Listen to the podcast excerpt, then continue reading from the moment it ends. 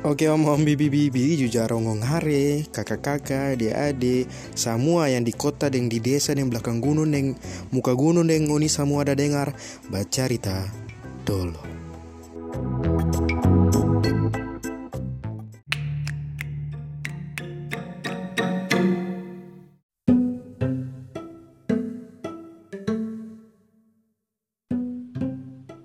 Oke jadi so bergabung dan orang semua nih Kak Ical. Halo Kak Ical.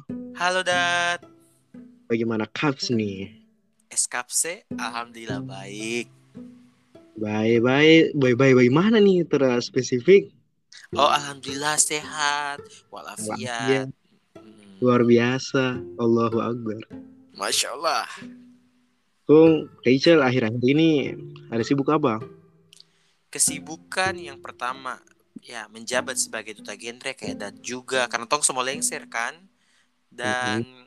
menjadi guru matematika di SMA Negeri 9 Pulau Taliabu. SMA Negeri 9 Taliabu. Mm -hmm. Terus kan Kaisal di Ternate kan di Taliabu. Karena ada libur jadi Kaisal di Ternate. Menurut Kaisal nih, toxic relationship itu apa?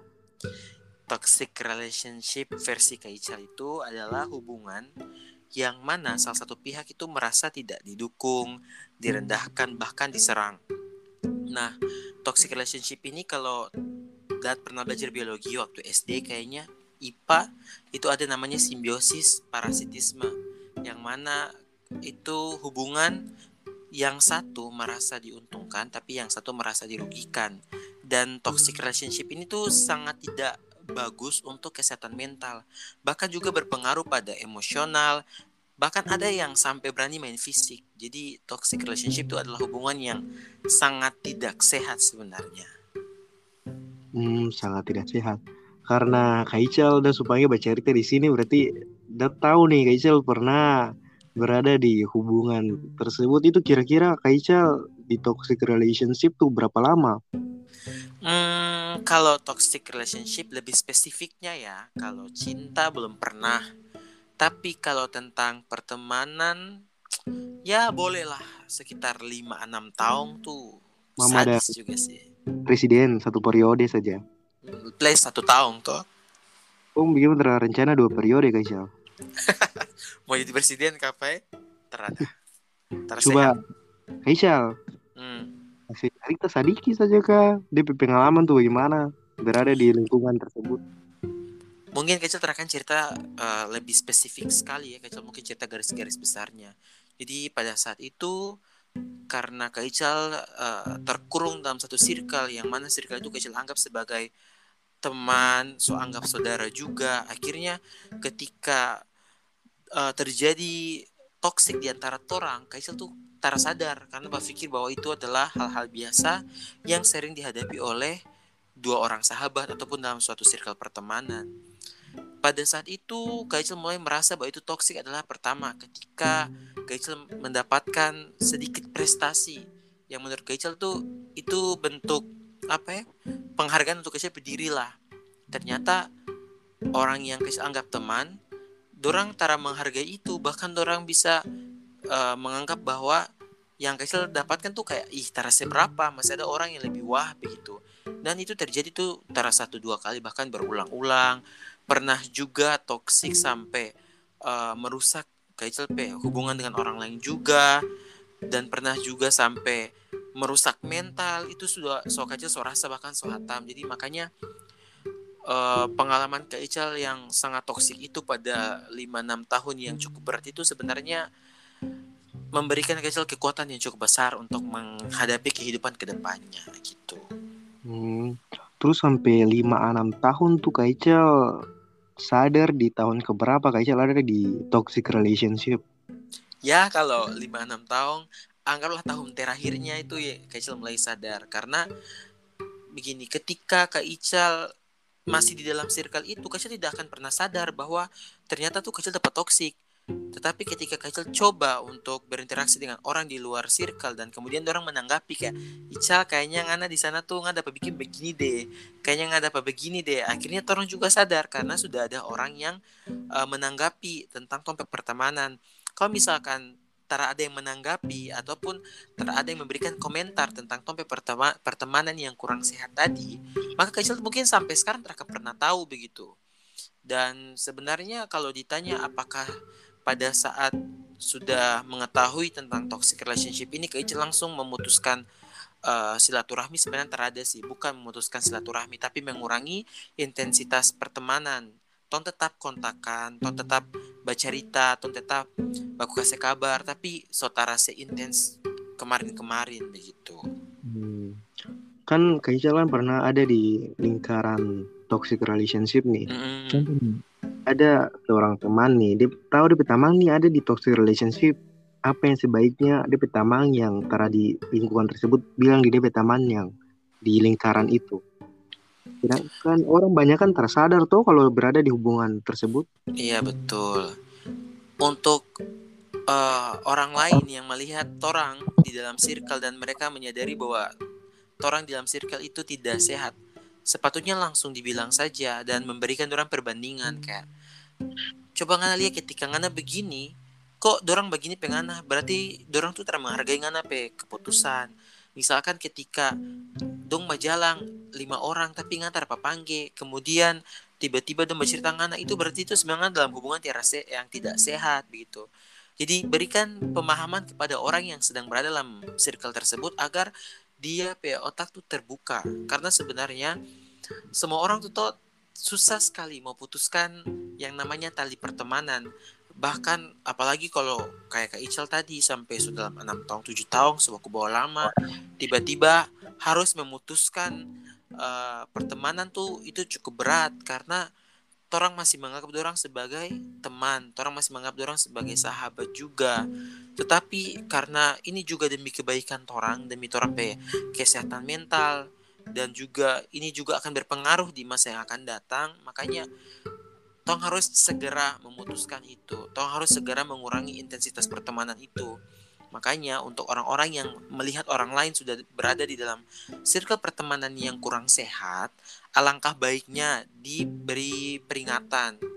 Ya ceritakan saja sedikit kayak, coba ngana lihat kok ngana deng dia ini suka pukul-pukul sih, emangnya bagus terasi kalau ngoni buku utama buku pukul contoh. Nah, supaya orangnya bisa berpikir dua kali tiga kali supaya dia bisa menarik kesimpulan sendiri lah. Karena ton bisa paksa orang untuk kalau dari circle karena orang ini hanyalah pemberi saran pemberi tanggapan untuk tindakan lebih lanjutnya adalah orang yang ada di situ. Begitu.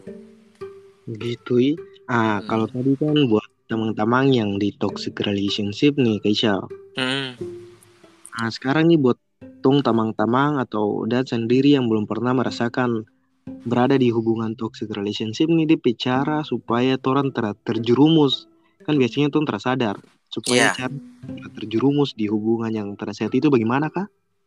Yang pertama, tong identifikasi dulu tong pediri. Artinya jangan jangan dulu menghindari lingkungannya, tapi lihat lihat dulu diri apakah kita yang menjadi sumbernya atau bukan.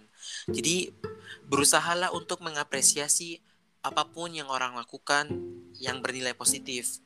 Artinya kalau dorong punya prestasi yang kecil, beri saja apresiasi. Jangan kayak ih ngapain prestasi kayaknya masih mendingan tapi tamang yang ini deh. Tara perlu cari pembanding untuk dorang. Jadi pertama orang introspeksi, oh kayaknya tak belum pernah deh uh, ngetoksik ke orang lain. Nah sudah.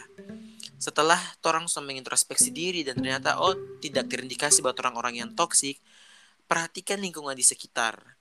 Ketika ada teman yang selalu menceritakan dorong pe kelebihan dan tara mau kalah dalam artian sebenarnya semua orang punya kelebihan dan boleh diceritakan. Tetapi ada beberapa orang yang mungkin dan juga paham sebenarnya.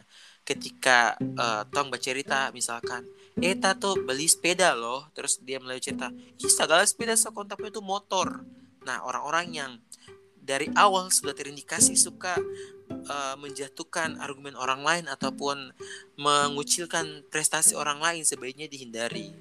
Ataupun kalau memang ingin bertemannya diperingatkan saja bahwa eh ngatar boleh begitu, ngatar harus menghargai setiap uh, prestasi yang orang capai walaupun itu sekecil cuman lomba tingkat RT tetap harus dihargai.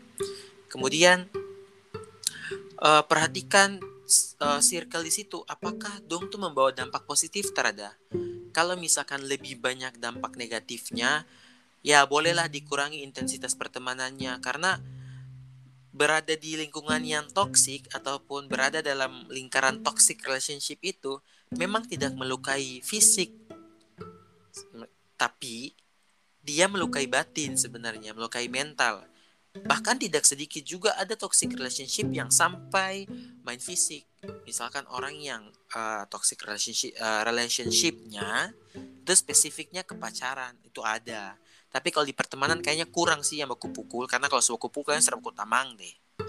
Jadi hmm. pertama introspeksi diri, yang kedua lihat lingkungan lebih jeli lagi, lebih lebih apa ya lebih real aja jangan berpikir bahwa itu ini kan bestie bestie forever kalau memang nah, toxic ya kayaknya harus kasih skip hmm. aja deh gitu nah ini nih ini nih yang paling penting nih sekarang nih kan Kaichel pernah berada di hubungan tersebut terus hmm. pasti ada si sumber toxic nih pesan hmm. Kaichel buat toxic atau nanti buat orang-orang yang menjadi sumber toksiknya itu bagaimana buat Kaichel sebagai korban.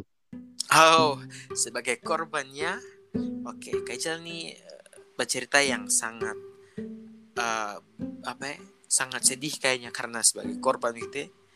Buat semua orang yang setelah mengintrospeksi diri kayaknya pernah jadi sumber toksik, please setiap orang itu punya batasan diri.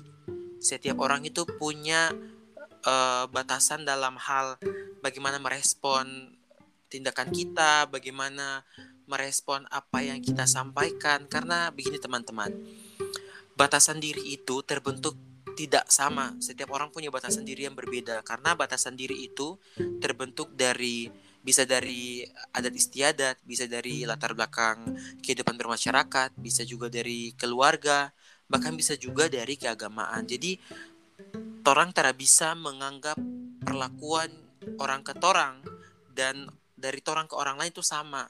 Jadi kalau misalkan orang terbiasa dengan diremehkan ataupun orang dibiasakan dijadikan sebagai pembanding, jangan melakukan hal yang sama kepada orang lain.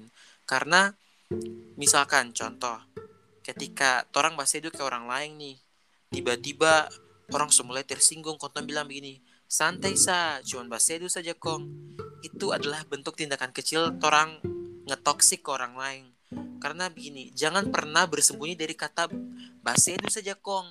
Saya santai sa, nggak alay sampai kata-kata itu tuh ngoni hanya gunakan untuk menutupi ngoni kesalahan sebenarnya. Setiap orang punya cara merespon. Semua orang berhak untuk menanggapi. Jadi ketika misalkan apa yang orang lakukan ke orang lain dan orang merasa dirugikan dan orang merespon, please kalau so tahu salah minta maaf. Jangan sampai menggunakan kata bahasa itu saja kong ataupun kata santai saja jangan alay sebagai penyelamat diri. Orang juga harus introspeksi diri dan orang harus berkaca bahwa orang punya latar belakang kehidupan yang berbeda dengan orang. Jadi ketika orang bahasa itu yang besar, yang berat ke orang lain, orang lain bisa menanggapi dengan uh, tertawa, dengan tertawa rabe-rabe toa, tapi ada orang lain yang menanggapinya sampai kayak sedih, sampai kepikiran karena uh, punya batas sendiri yang berbeda tadi, punya ruang lingkup yang berbeda tadi. Jadi tolong buat teman-teman yang toksik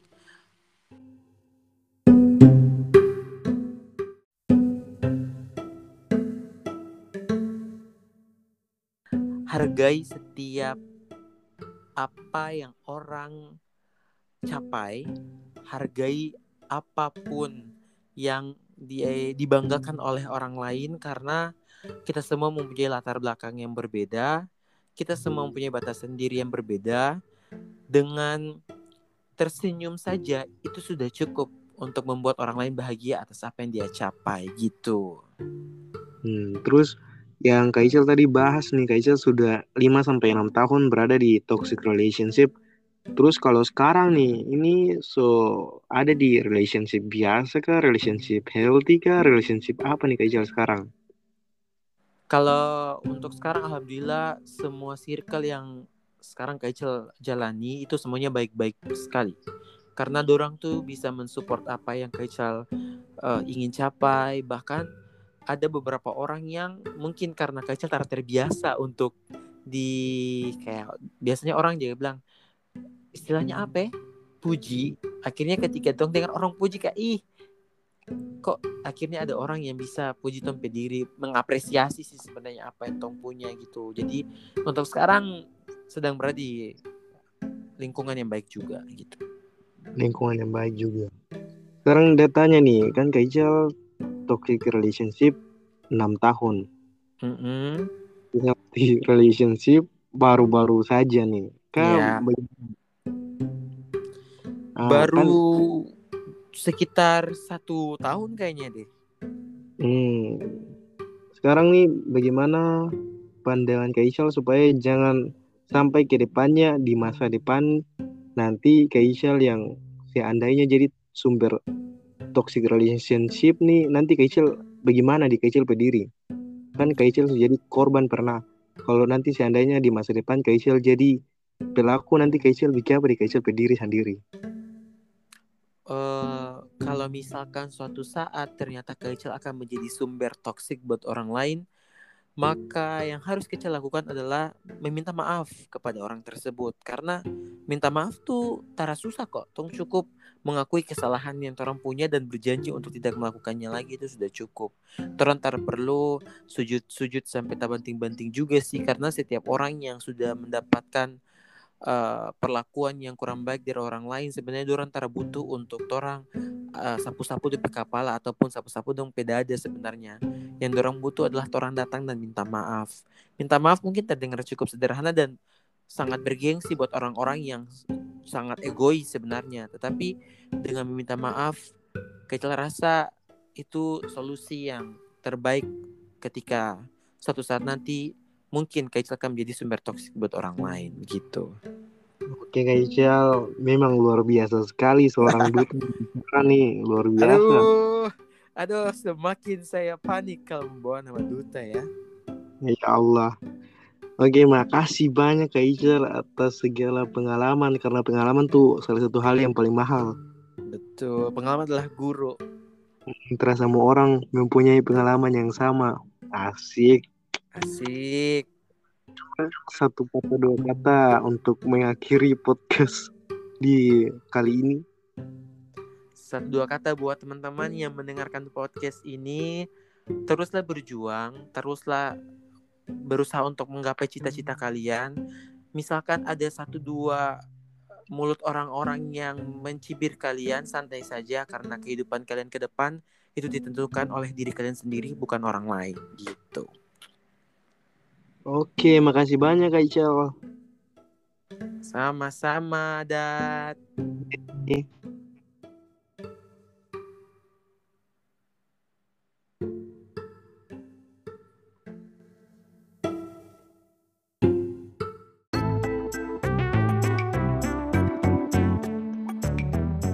Oke jadi mungkin itu saja dari saya dulu. Lebih kurangnya mohon maaf. Wabillahi taufiq wal hidayah. Wassalamualaikum warahmatullahi wabarakatuh. Baca cerita dulu